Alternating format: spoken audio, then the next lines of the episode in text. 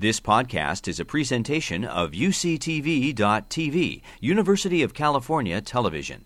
Like what you learn, help others discover UCTV podcasts by leaving a comment or rating in iTunes. Now, tonight for the, the main event, I'm really honored to be able to introduce our distinguished speaker, Angel Martinez, who is chairman and CEO and president of Deckers Brands. Uh, Angel, importantly, is a UC Davis graduate, earning his Bachelor of Arts from the College of Letters and Sciences in 1977. Uh, his career achievements are many and impressive. In 1988, he joined Reebok International as their West Coast sales representative, and he led the team that designed and marketed the legendary freestyle aerobic shoe, those of us who were young in the 1980s remember that shoe, I'm sure. Uh, Angel also established Reebok's presence in Hollywood, aggressively placing his products in television, music, and film production, and ensuring the brand's uh, long term visibility. In 1994, Angel was named president and CEO of the Rockport Company, largest subsidiary of Reebok International, where he successfully directed a product and marketing program that focused on younger consumers and achieved significant sales and profit increases. Um, moving to his current uh, affiliation, he joined Deckers Brands in 2005 as CEO and president and was named chairman of the board in 2008. Many of you, I think probably all of you, are likely familiar with Deckers Brands footwear. Deckers often offers seven different brands UGG Australia, Teva, Sanuk, Tsubo, Ahnu, Mozo, and Hoka One One. Um, so I wonder how many of you currently own a pair of uh, some of those brands? Show of hands. Uh, Ron's got a few. Yes, excellent. Uh, I was saying earlier that uh, I have a 10 year old daughter who's very fashion forward. She's extremely hard to impress, but I had mentioned where I would be tonight, and so this morning at breakfast, she pulled out a catalog and pointed to the um, UGG Azalea, which she wanted registered for her um, upcoming holiday list. So that's good. All right. Um, so there are obviously many of your customers in our audience tonight. Um, uh, I also want to mention that uh, Decker's record of corporate responsibility practices are equally impressive. They include deep commitments to employees, surrounding communities, and the environment. Um, and as a result of this, Deckers was named by Outside Magazine as one of the best places to work five times over the last six years. Very impressive. So, without uh, much further ado, I hope you will join me in welcoming this UC Davis alum who has truly distinguished himself both in business and in corporate citizenship, Angel Martinez.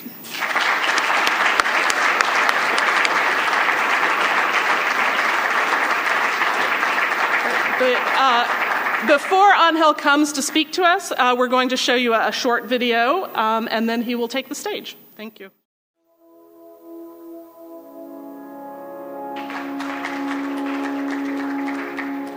Our mission at Deckers is to inspire the unconventional.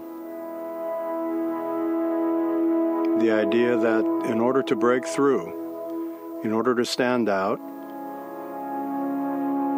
you have to have something that people care about, something people are passionate about, brands that matter, brands that mean something. And that's always set us apart from the rest.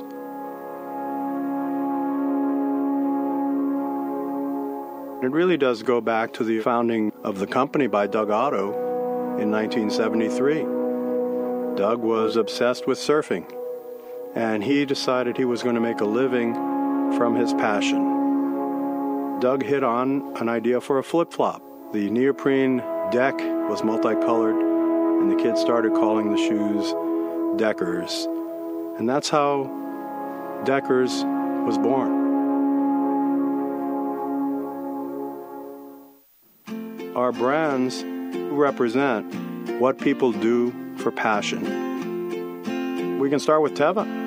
When Teva hit the market, no one had ever seen anything like it. Now, here's a guy, Mark Thatcher, who was a passionate river guide, and he wanted to invent a sandal that you could actually do active sports in that would not fall off and that would be incredibly comfortable. Sanuk is a good example of something in our recent portfolio that Jeff Kelly started because Jeff didn't want to fit into the conventional world. He wanted to make a living from his passion. When I first saw Sanuk, I didn't know what it was. I said, "Is that what is that? Is that a shoe or is it a flip flop? Is it a sandal? I mean, what is it?" And it didn't matter because when I put it on, I knew exactly what it was. It was the most comfortable thing I'd worn in years and years. UGG was a product that was developed by surfers in Australia who wanted to keep their feet warm and free of sand and you know really create a product that was iconic to the surf industry.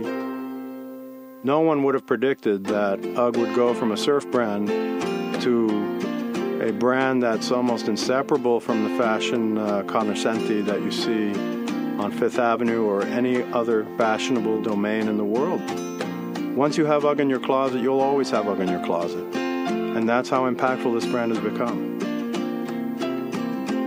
Hoka is a brand that was created for ultra marathon running, running 100 mile races on trails. And the original prototypes are quite interesting. They look like these uh, giant fat pads that you could strap to your existing shoes. They soon realized that there was an opportunity to create a new idea around footwear. It looked different, it felt different, and it performed differently. Deckers is about the people. And it's the people who create the brands. And it's the brands that create the value for shareholders and investors. In many other public companies, it's the reverse. It's the investors, the brands, and then it's the people. You don't have to look far to see that it's the unconventional and the unique point of view and the unique perspective that in the end creates value. When there's commitment and dedication to a vision, to have bold ideas come to life, I think that unconventional approaches to this business, unconventional perspectives on the business, are what give you the spark and give people the insight necessary to compete today. If we were all viewing the world through the same mindset, with a cookie cutter approach, then in fact we'll end up with the same kind of boring, mediocre product that consumers are burdened with today. And we choose not to do that. Our mission at Deckers is to inspire the unconventional, and that's always set us apart from the rest, and it will continue to do so. Now, the caveat is that as long as we do our part to stand out, to be noticed, to solve problems, and search for opportunity in unconventional places, we'll be very successful and we'll meet that mission. I'm Angel Martinez, Chairman, President, and CEO of Deckers Outdoor Corporation.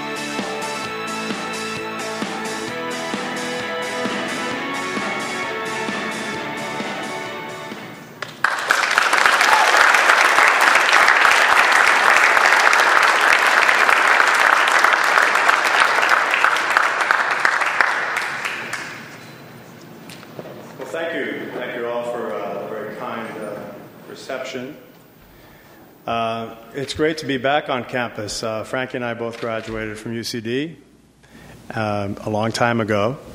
And one of the things that we noticed today when we got off the plane was how damn hot it is here.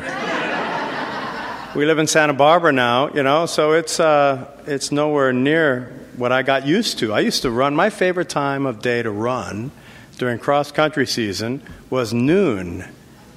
I loved it. I thought it was fabulous, you know, and now, are you kidding me? That would never happen. So I, I just want to uh, acknowledge uh, uh, the, a couple of folks in the room, but specifically Dean Mangan for uh, enticing me to come and, and speak here tonight. I really appreciate it. It's great to be here, uh, get back to this wonderful university. And John Vose, who was uh, one of my professors uh, when I was here back in the day. Uh, I noticed the title of this uh, event is the Dean's Distinguished Speaker Event. I'm not that distinguished, okay? John was always the most distinguished looking gentleman I'd ever seen in my life. this guy looked distinguished 40 years ago with the white. You had white hair 40 years ago. There was a little bit more of it. You still have more hair than me. So, but that's distinguished.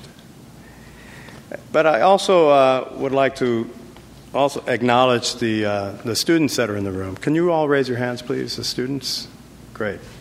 Important to know.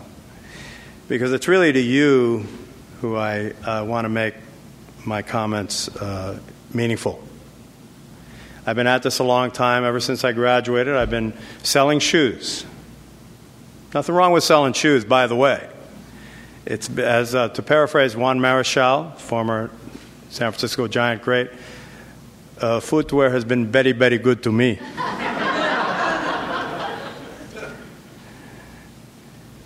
and I, I do want to spend some time really talking and focusing on leadership because a few years ago, when I was coaching cross country at my son's high school, I coined this idea, this phrase, this way of thinking that I tried to embed in their heads for a couple of years, and I think it's, it sank because I still get emails from these kids. And it was that what got you here won't get you there.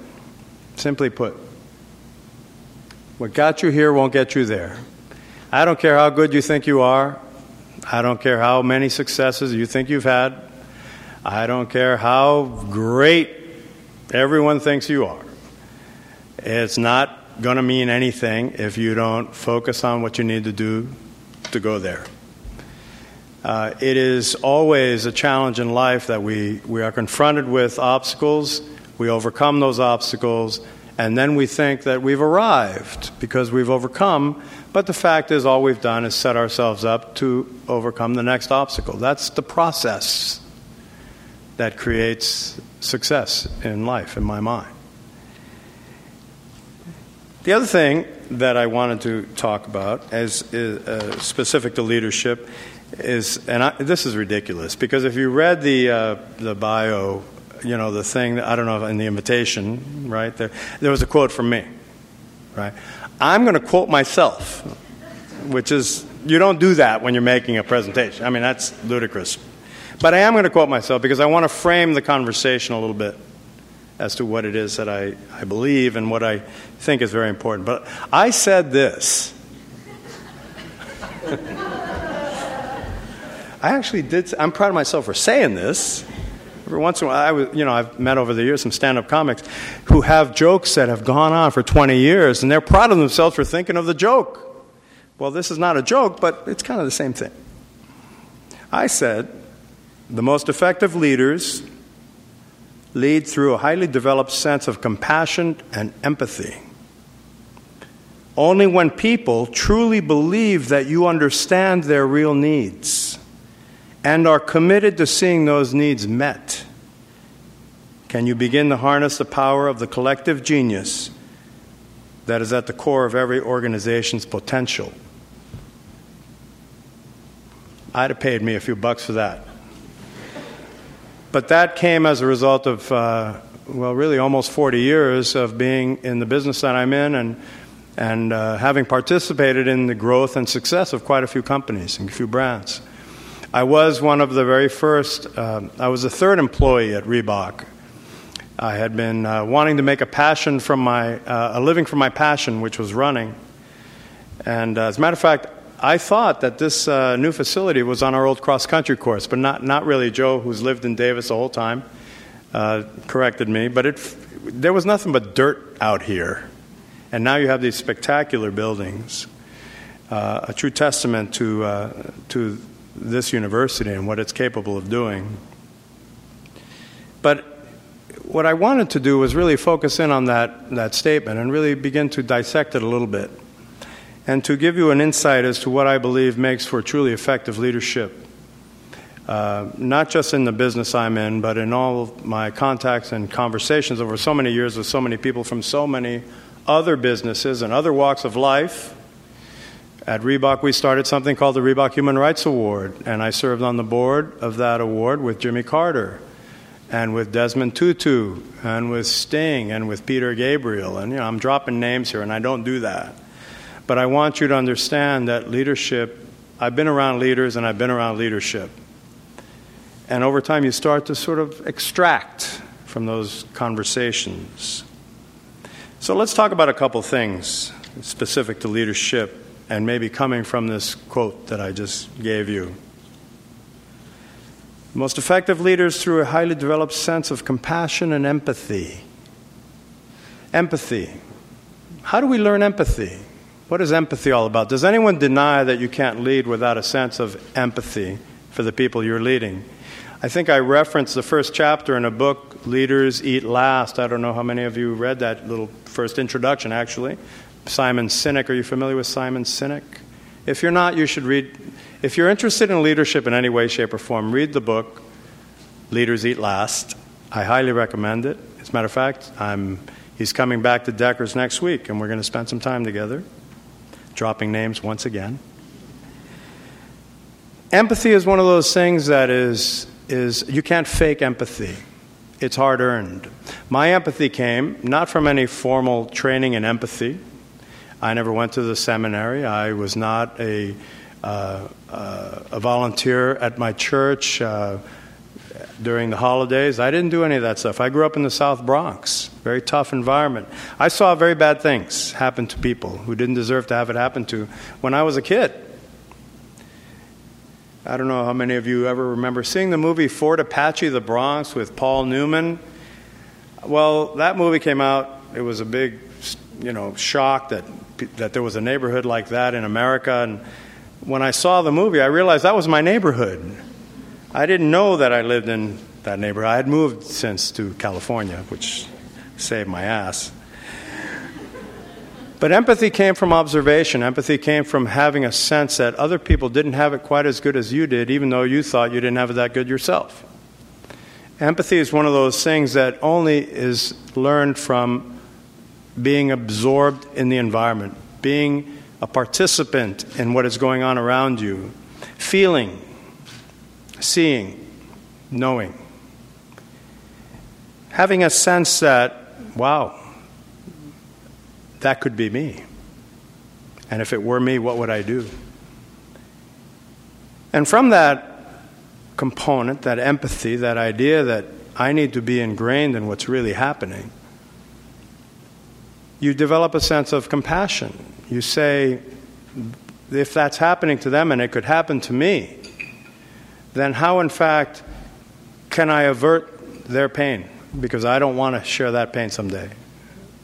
How can I create a vehicle in some way so that I don't have to participate in that suffering, whatever that suffering may be? It could be economic suffering, it could be uh, psychological suffering, it could be the suffering that comes from addiction of various kinds, it could be the suffering comes from abuse. Compassion. I think those are things that I learned in an environment, in a, in a tough neighborhood in a city like New York, uh, which I benefited from tremendously. And that I think I, I, I would ask you to ask yourselves have you been exposed to the things in your lives as students? I'm talking to the students that give you a highly evolved sense of of compassion and empathy. Because I don't believe, I think that at the core of effective leadership is this seed, this central seed, this thing that you've got to have. I've never seen any leader or anyone be acknowledged as a leader, the true kind of leaders, who didn't have this. And it's essentially, uh, it's required. The other thing that I, I found over the years is that people have to actually believe what you're talking about. They have to believe what you're saying. You have to have, because of your highly evolved sense of compassion and empathy, they have to have a real belief that you understand their real needs a belief. Now, belief is something that, you know, a lot of folks, we treat that so lightly today. You know, belief is one of those things. Can you buy belief? If I have an ad campaign that's really good, can I get you to believe just about anything? Seems that way, actually. Uh, I could actually do a lot of things rhetorically, because that was, that was my, my background here at UC Davis that you later find are being, those are manipulative tools that you can get people to think and, and do lots of different things. And that's been true for thousands of years, and it will always be true. But real belief, belief grounded in that compassion and empathy that I'm talking about, uh, actually creates a bond between yourself and the people that, that are looking to you for advice or looking to you for leadership in that early stage of leadership. By the way, you're not a leader yet. You've got some compassion, you've got some empathy. You may not have achieved any belief yet. You might be fully.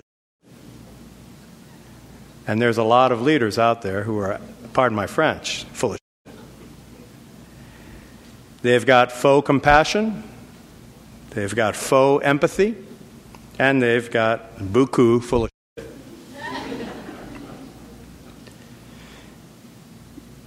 True belief really is grounded in the idea that the person truly understands that you are committed to their real needs, that you understand their real needs, that you are there to create for them an alternate future. In the case of someone running a business, an alternate future in the case of someone uh, who may be a professor, an alternate future in the case of someone among you who might be an entrepreneur, who may want to say, I can create an opportunity for a bunch of us, and we can really make this happen. Just think if this were to happen. And here's why I think that. And, and not do it in any, at Deckers, I refer to all of this as the bullshit free zone. We have a bullshit free zone in my company. I don't tolerate it. So when I say something, it has to live yeah, within that bullshit free zone. So that people truly believe that I, that I, as the leader, I've been appointed, if you will, as the leader, that I understand, and that they, they will have their lives enhanced by whatever it is that we are driving toward together.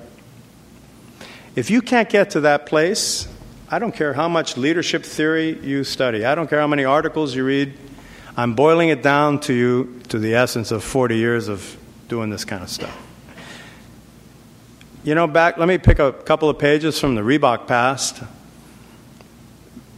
When I started at Reebok, it was simply a running shoe company. It is the oldest athletic shoe company in the world, by the way. It started in 1895. The guy who started Reebok was a teenage 800 meter runner in England. You know, did you see the movie Chariots of Fire, any of you in the room? Old movie about the 1924 uh, Olympics in, in, uh, in Australia. Or no, what year was it? 28 Olympics, I think. Anyway, these guys in the long white shorts and white t shirts with the Union Jack, all of those guys were wearing Reebok shoes way back when that's how long ago this company has been around. And, and, it was a very successful company for many years. It was called the Foster Deluxe Running Pump Company because they invented the track spike. This guy, Joe Foster, invented the track spike. A kid went into a barn, put nails in the bottom of some pumps, as they were called, and came out and ran on the track and got an advantage and won some races. Started a company. That company, uh, when I started, was trying to start selling product in the United States, and there were three of us. I had just recently graduated a couple of years earlier from UC Davis. I had opened my own running shoe store, and I thought, I want to get in on the other side of the fence. I'm tired of being I mean, I was working too much, you know. Uh, two running stores I had. I was open seven days a week. We had a running club with 300 members. I was putting on a road race. I was killing myself, and all the reps that came in to call on me were driving BMWs and didn't seem to do any work. All they did was take me to lunch, and people like me to lunch. So I wanted to get on the go to lunch side, take you know, take people to lunch side of the fence. I didn't realize I didn't think I needed to work quite as hard as I was working. So, really, we began this idea of Reebok, try to bring this high level brand. In those days, the highest priced product in the running industry was $49.95 for the Nike Tailwind, which was the first air shoe. We came out with our shoe at $59.95 just because. Because it was made in England. Actually, it was made in England, and it was the oldest athletic shoe company in the world. And we thought that right there is why it should be $59.95. And so we did that. We, we launched and we got to $13 million in the second year. And uh, at that point, the running boom had started to level. We were slowing down. and retailers didn't have much reason to bring in Reebok. So I remember taking a trip through my territory, which was Northern California, Oregon, and Washington, in my in Frankie's little Datsun. That was Nissan back in the day before now. And anyway, uh, realizing as I was finishing my three week tour that I had lost $130. And I had been eating McDonald's and staying in Motel 6 the whole time. So this is not the lap of luxury. I wasn't taking anybody to lunch, and no, I did not have a BMW. And so I remember calling the CEO, who was the CEO of a company of now about eight people, from Redding, California, on I 5, on a payphone, because I wasn't driving, and, you know, there was none of that. And I said to the guy, You know, I just swung through my territory, I've lost $130. I, I can't do this anymore. This is ridiculous. I think we should make aerobic shoes. And his response was, What's aerobics? Because it hadn't hit New England yet, and Frankie was doing aerobics. And I said, Well, I know exactly, what, here's what it is. I've been, Frankie's been doing it, I've been doing it, and we need shoes because they're all barefoot on carpeted floors, getting blisters and burns and on and on. And, and by the way, if they wear any shoes at all, they're wearing ugly, bulky running shoes and they don't look cute. Because women, by the way, who buy eight times as much footwear as men, need to look cute in the footwear. It needs to make your foot look small, very important, and it needs to be just color has to be right. Believe it or not, the entire sporting goods industry in which Reebok was operating had never figured that out. You used to walk into a sporting goods store and some guy with 40 pounds of paunch hanging over his rodeo belt, chewing tobacco, selling hooks and bullets, would point you to the uh, Spot-Bilt cleats and the Chuck Taylors in the back. Those were the athletic shoes. Oh, and maybe the upper crust stores had Adidas. Maybe. This weird German brand that Bill Cosby wore. And so that was the environment. And I remember saying, if we change the paradigm and marry it to the basic, fundamental, universal principle, power, law of the universe, women buying shoes, we could probably double our business. We just need to make a shoe women want to buy. And aerobics gives us the opportunity to make a shoe that not only women want to buy because it solves a need, but women want to buy it because aerobics is an expression of feminine power through athletic activity, which, by the way, at that time didn't exist. We take it for granted today. How many of you women in this room have run marathons or triathlons or done aerobic classes or, or sweated in public?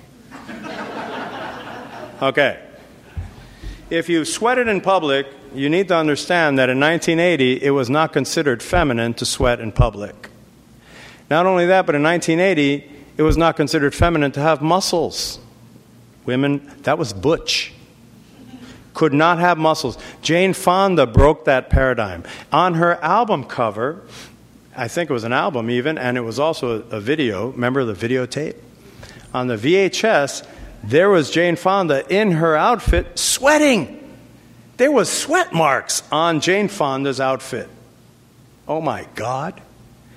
She wasn't wearing shoes yet, by the way. So I just kind of put two and two together and said if we can just make shoes that women want to wear for a real purpose that solves a problem, we will tap into the power of the universe called women buying shoes, and we will be in a nirvana state as a footwear company. Well, you know what? that actually happened. We actually did that. Created the aerobic shoe, and we went from 13 million in sales, which we'd done in our first two years, which was pretty good,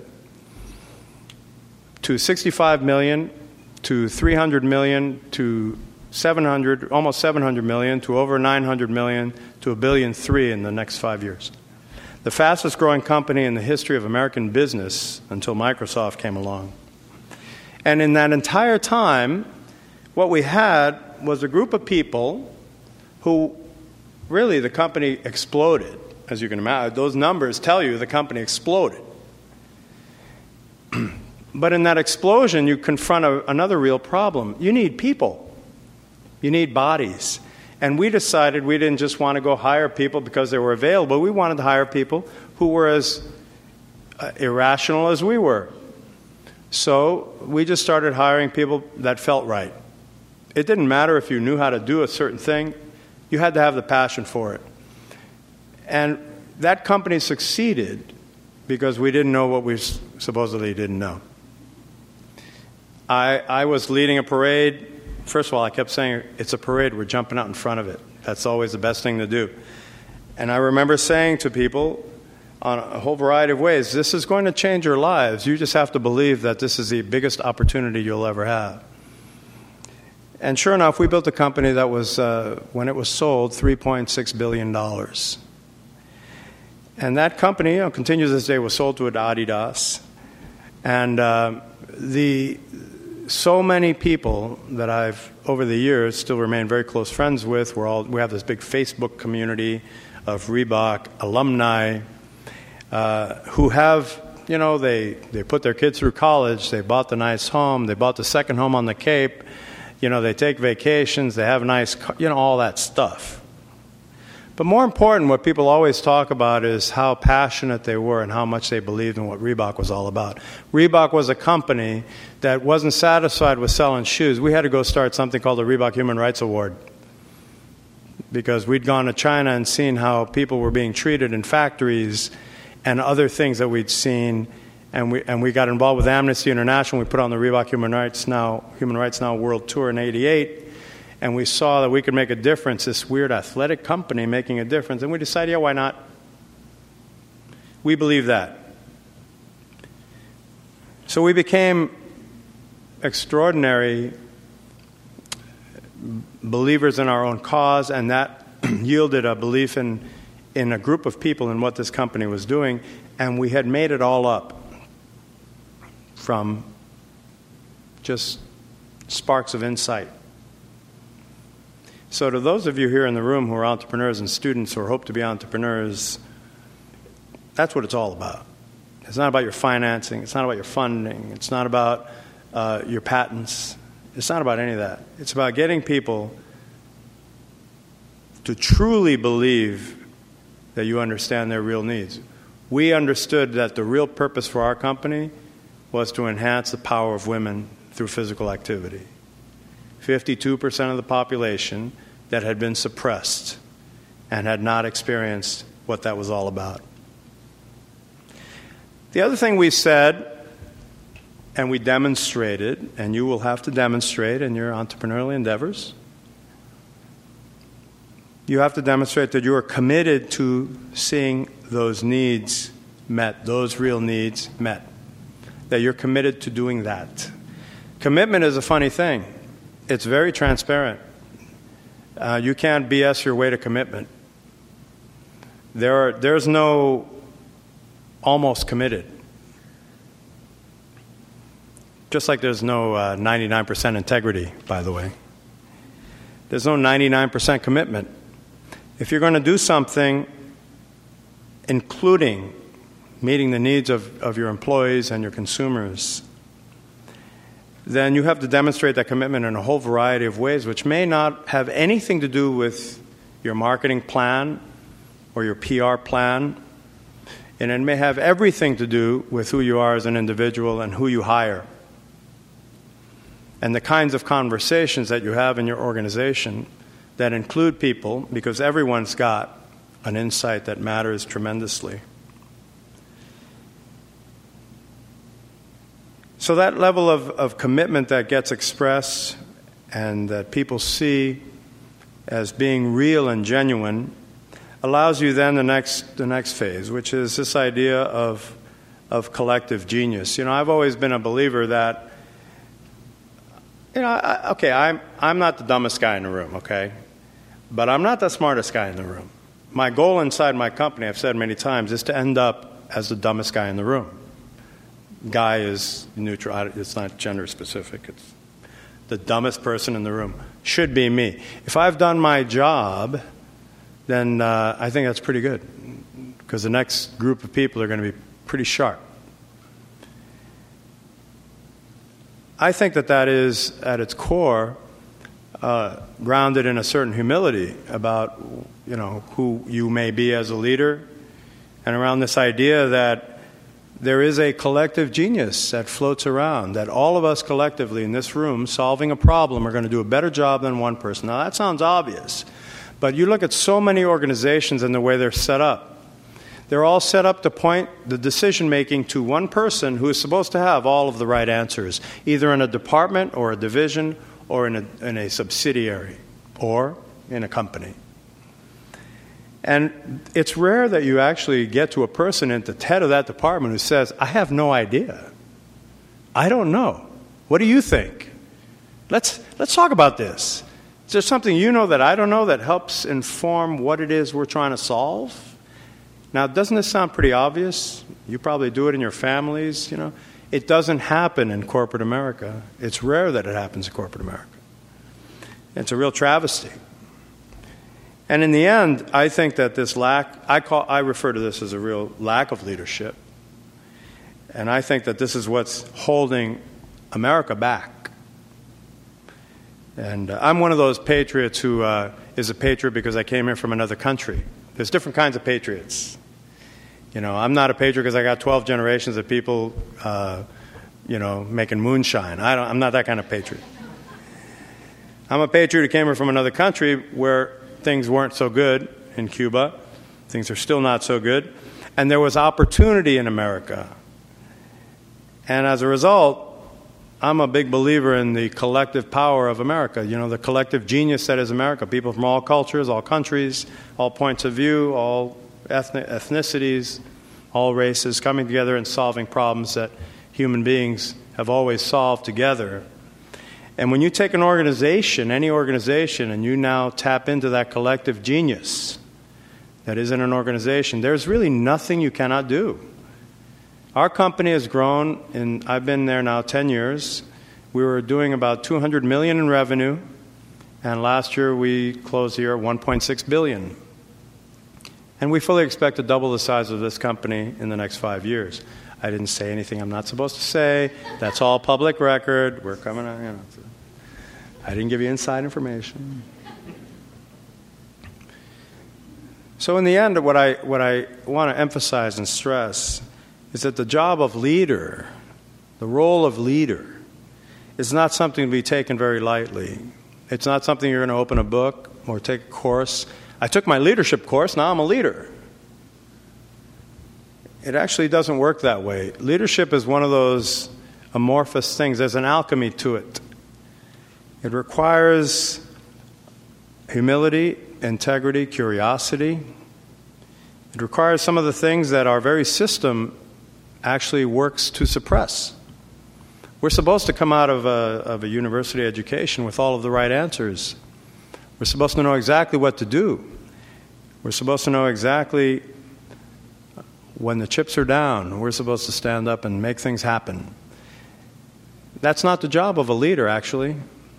The job of a leader is to understand what's true, to really bring things down to an understandable and actionable set of opportunities. And I think that that is, in effect, uh, difficult for a lot of people because you have to put yourself way back here, and the first mode you have to get into is this out in front with the compassion and the empathy part. I find myself challenged almost every day by lots of business situations that we confront, but more importantly, by the personal challenges that our employees have. We have over 3,000 employees now. And, you know, it's a very small company because our e- email makes it so. And people's dilemma when you get to 3,000 people, people get sick. Uh, their kids have problems. There are addictions. There are train wrecks. There are plane crashes. There are all these things that happen. And how an organization deals with it and how people feel as part of a member of this family that we call Deckers uh, is really, frankly, what I spend most of my time focusing on. Because keeping that healthy, keeping that culture healthy, is what makes everything else possible which I, I frankly, I, you know, I wouldn't have thought that before many years ago when all I was trying to do was sell more shoes. And the last thing on earth I think about every day is how to sell more shoes. It's not even in my conversation. So that's my perspective on being a leader. I hope it's been helpful. Uh, what I'd like to do now is open it up to questions uh, and uh, try to do the best I can to help guide you, particularly to you students uh, who may want to know some of what is buried inside my brain. So please, thank you very much. Appreciate it.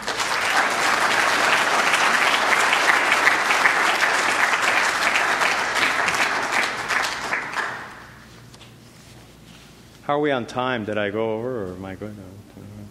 We're good? We're good. Okay. Okay.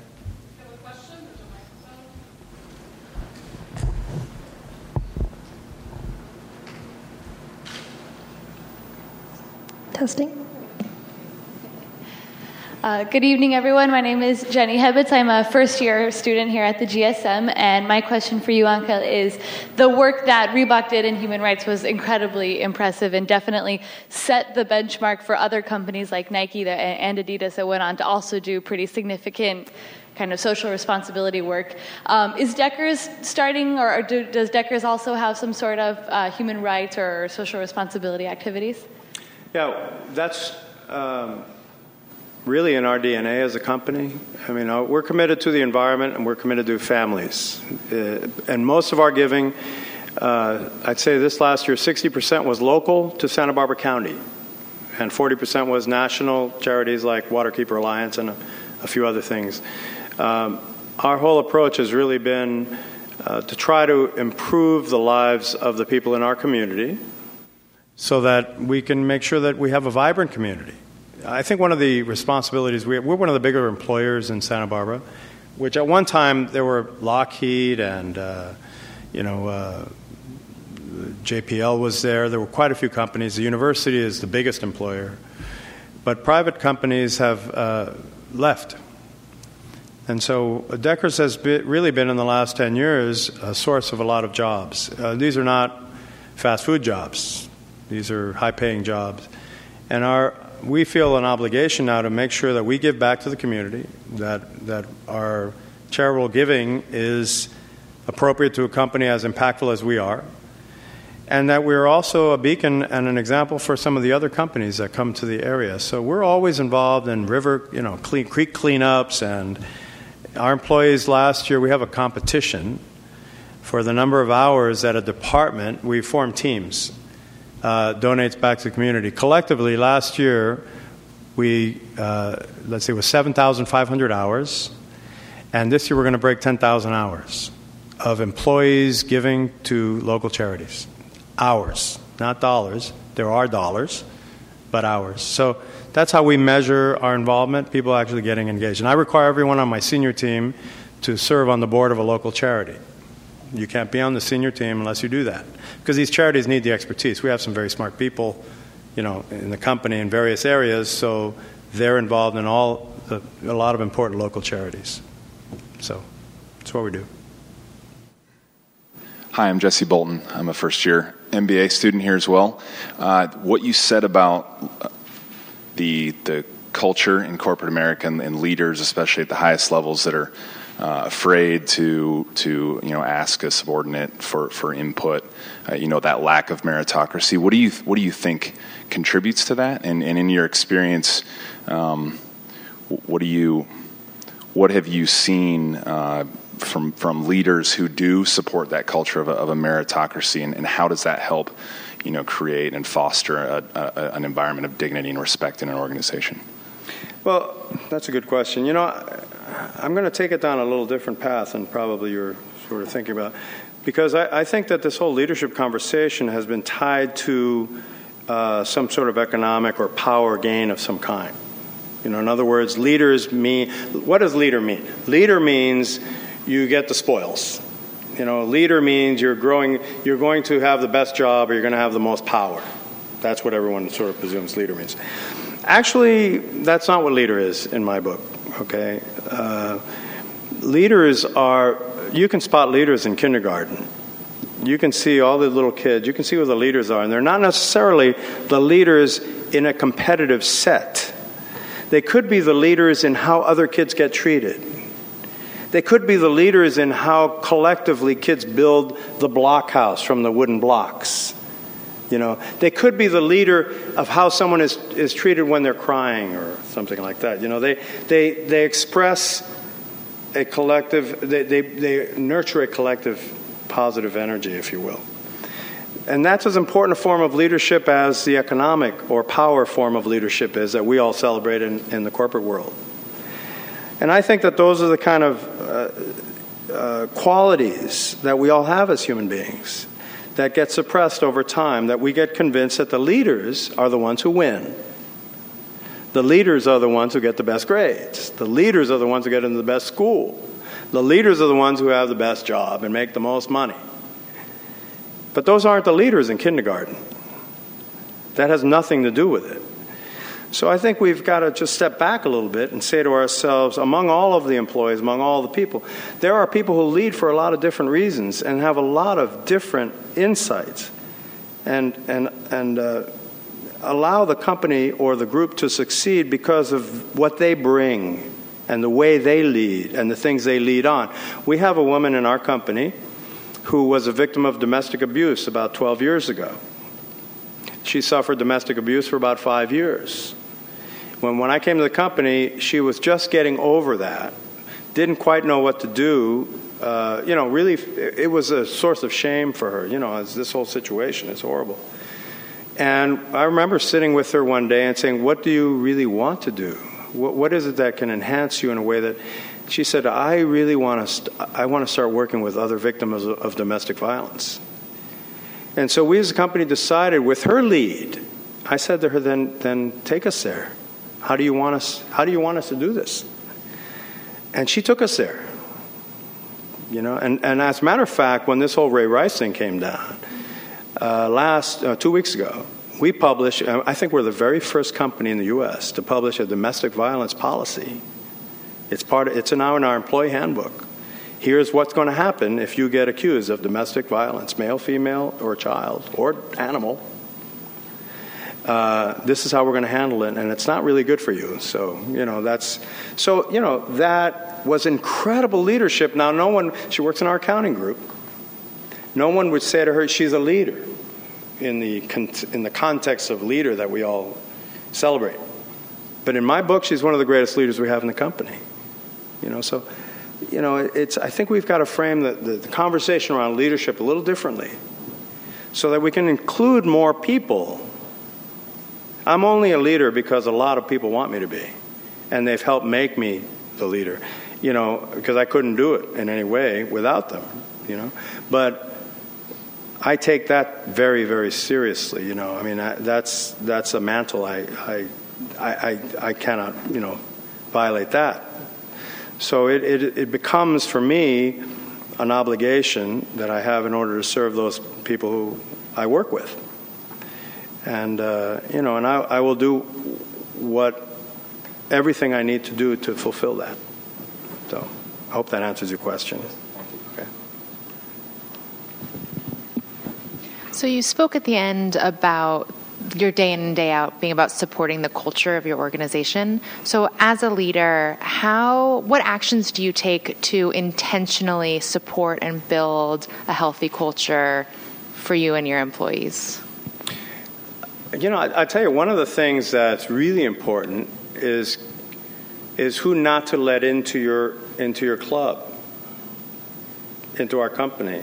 You know, in a family, you can't pick your family members. You know, there's always that Thanksgiving where someone's going to be there, and you just wish you didn't have to be there because they're going to be there. And the question I always is so and so going to be there? Oh,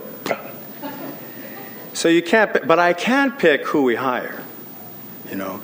And one of the things we, we are very, we created something a few years ago which I call the Decker's Way. Now, the Decker's Way is not a bunch of paragraphs, it's 12 words. Words like integrity, commitment, community, uh, fun, you know, compassion, words. And when we sit someone down for an interview, we show them the Decker's Way and we point to word number seven and we say, what does collaboration mean to you? And you'd be shocked at how many times people give me a form of this answer. I love collaboration when everyone agrees with me. You, I get that answer. Not in those words, but I get that answer. I don't anymore. My HR people do. So obviously, we don't hire that person. So we, we've got actually a, a barrier that we've created uh, that keeps people of a certain mindset out. And I hate to be as ruthless sounding as that, but that's a part of protecting your culture. And we have to protect our culture. It's working for us. Otherwise, you'll end up with something that just happened recently. I had a person who I, I had to terminate, you know, or had to uh, request his resignation because the organization was going through what I call, in the corporate sense, tissue rejection. So here's a person that seemed to fit in, seemed to do all the right stuff, was totally competent and capable, but over time, this organism wasn't having any of it and was constantly pushing him out to the fringes and it was tissue rejection, and it ended up working. And you know, and I think that's that's a, a strength of our company that, that actually happens. Because at Reebok, for example, what Reebok today, by all rights, should be Nike. Nike's $27 billion. We went by Nike like they were standing still. We had all the best people, all the best designers, all the best marketers, all the best talent. And then we stopped caring about our culture and we only started caring about selling more shoes and growing and filling slots. And the next thing you know, we forgot who we were. And what killed Reebok wasn't lack of ideas, lack of innovation, lack of great product, marketing, you name it. It was all from within, the classic empire collapse sort of thing, where you forget why you're there, what you're there to do, and who you want to be there with. And so when I came to this company, I vowed I was never going to allow that to happen. And so that's step one is you got to keep the riffraff out. The other thing about that, I grew up in my apartment in the Bronx. There were a lot of cockroaches, okay? The building was built in like 1835. It was an old brownstone in the Bronx. And there were cockroaches. There were 18, 20,000 generation cockroaches. They weren't going anywhere. You could get all the raid you wanted. They, those little suckers were not. Now you can maybe keep them out of visibility, because but when you turn the lights off, you know they were having a party. And there, you could have the cleanest apartment in the world. It didn't make any difference. They were just in the walls. Well, that's what happens in corporate America too. In a big company, you know, uh, you allow them in, and you're never getting rid of them because they go and recruit people just like them. So Reebok recruited a bunch of people from probably the most polluted corporate environment at that time. I'm not saying it's true today. The PepsiCo company. And talk about a political, uh, backstabbing, ruthless culture. Well, we, it was like boatloads of them came over and they all had this disease and we all got it. It was not good. And so I learned the hard way that at all costs, protect your culture if it's working for you. And you're proud of it, you know. Hi, I'm Karen. I'm a first year here at the GSM. Hi. You've been so successful at building companies and more importantly, finding brands that really mean something to you. How do you have a strategy or any advice for cutting through the bullshit and finding those opportunities? What do you do to make those decisions? Well, it's funny. You know, first of all, I know the business I'm in. I don't fancy myself, I'm not in the music business. I'm not in the car business, although my wife would tell you I am because I have a bunch of old cars. That one and the thing was one of mine. Um, I'm in the shoe business. And, and so over time, you start to understand how, why the business works and how it works. And it's very fundamental. I'll give you a very, very fundamental insight, which has been my, I just, I kind of stumbled on this when I was selling shoes in my stores, you know. I noticed that consumers came in, and I was, tr- I was trying to figure out why does someone walk into my store and go to that, in front of that Nike shoe or that New Balance shoe? Uh, and I started to put together a, a sort of scenario. And the scenario I realized over time was first, visual. Seems obvious, you know, you walk over, if something, if you're looking for a running shoe, you pick up you look at something that might look like a running shoe. You don't look like something that looks like a combat boot. You look at something that might fill the need that you may have. The next is tactile. If you're expecting a running shoe to be lightweight and you pick up that thing that looks like a running shoe and it's a brick, You put it down, you don't buy, it, you don't even want to try it on, you know, nothing. Okay, the, the next is intellectual. The next step is so you pick it up, it's lightweight. Okay, now it looks like a running shoe, it's lightweight like a running shoe should be. I wonder if it solves my need for the marathon I've got running uh, coming up. Let me ask this person over here. And so you, the intellectual stuff starts kicking in. I train 40 miles a week. I weigh X amount, blah, blah, blah. I run on trails versus roads. All those questions get asked and answered. Usually by then you've got a sale. And so I started to realize that all that whatever product I was going to get involved with had to meet those three hurdles. And the ultimate hurdle is number four, which is emotional. That's when the consumer says, I love these. I love my Hoka. I love my UGG. I love my Teva. Oh, Sanuk. I love Sanuk. You've now moved to the emotional connection with consumers, which, by the way, is at the core of why the shoe industry is very different because we do have that tactile component versus e-com. You know, uh, if I want a new iPhone, I don't have to touch it. I just have to see it, read about it. So it's the emotional, not the emotional, well, it could be the emotional on iPhone, but it's the intellectual, not necessarily the tactile, it's the visual. But in the shoe industry, it's always about those three things in that order. So the brands I've been involved with, Reebok, when we first started, we were making running shoes for women in pastel colors. Ham fisted early attempt at making shoes for women actually worked pretty well. And then we did the aerobic shoe the shoe was visually arresting. It looked like a jazz dance shoe, had wrinkles in the toes, and the factory thought the wrinkles were a big mistake. I, I said, if you touch the wrinkles, I will kill you. Because the wrinkles said soft, and soft pushed one of the buttons. Um, after uh, the Rockport company, you know, we had a shoe that looked like a, you know, every pilot wore Rockport, right? And they looked heavy, but they weren't. You could run a marathon in them. They looked like a running shoe, and they felt like a running shoe. After I left Reebok, we started. I started a company called Keen. Have you guys know Keen? Well, talk about visually arresting. Until Keen came along, these are the sandals with the big rubber toe bumper on the front.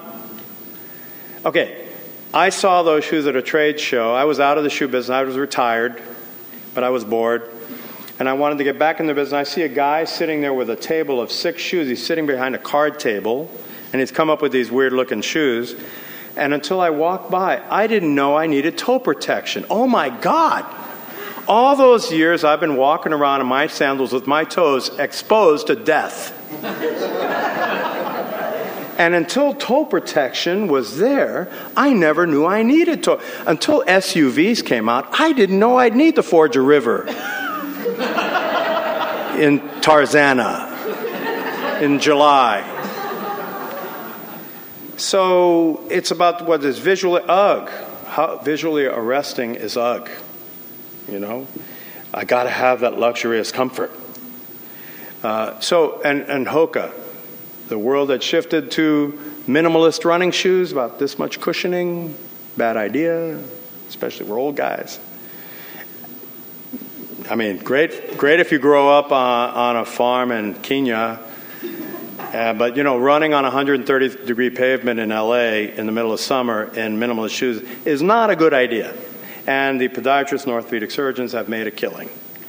So anyway, uh, with Hoka, it's visually arresting. It was a represented a visual shift from what was already happening. So in my business, you make those and you get those insights, you make those connections from knowing how it all works, the process of, of how it works. And you need to know that about whatever business you're in. What are the mechanics of the process, a selling process? Because in the end, you may, you may be a leader, you may be a bunch of things, but you know what you'd really better be good at? At sales. You got to be a salesman in any business. I don't care who you are, honestly. People delude themselves into thinking, I don't need to know anything about sales. I got salesmen for that. Wrong. You're selling every day. You're selling your ideas. You're selling your company. You're selling, you know, that's what you do. That's, that's the nature of commerce. Does that answer your question? Thank you. You've been listening to a podcast by University of California Television. For more information about this program or UCTV, visit us online at uctv.tv.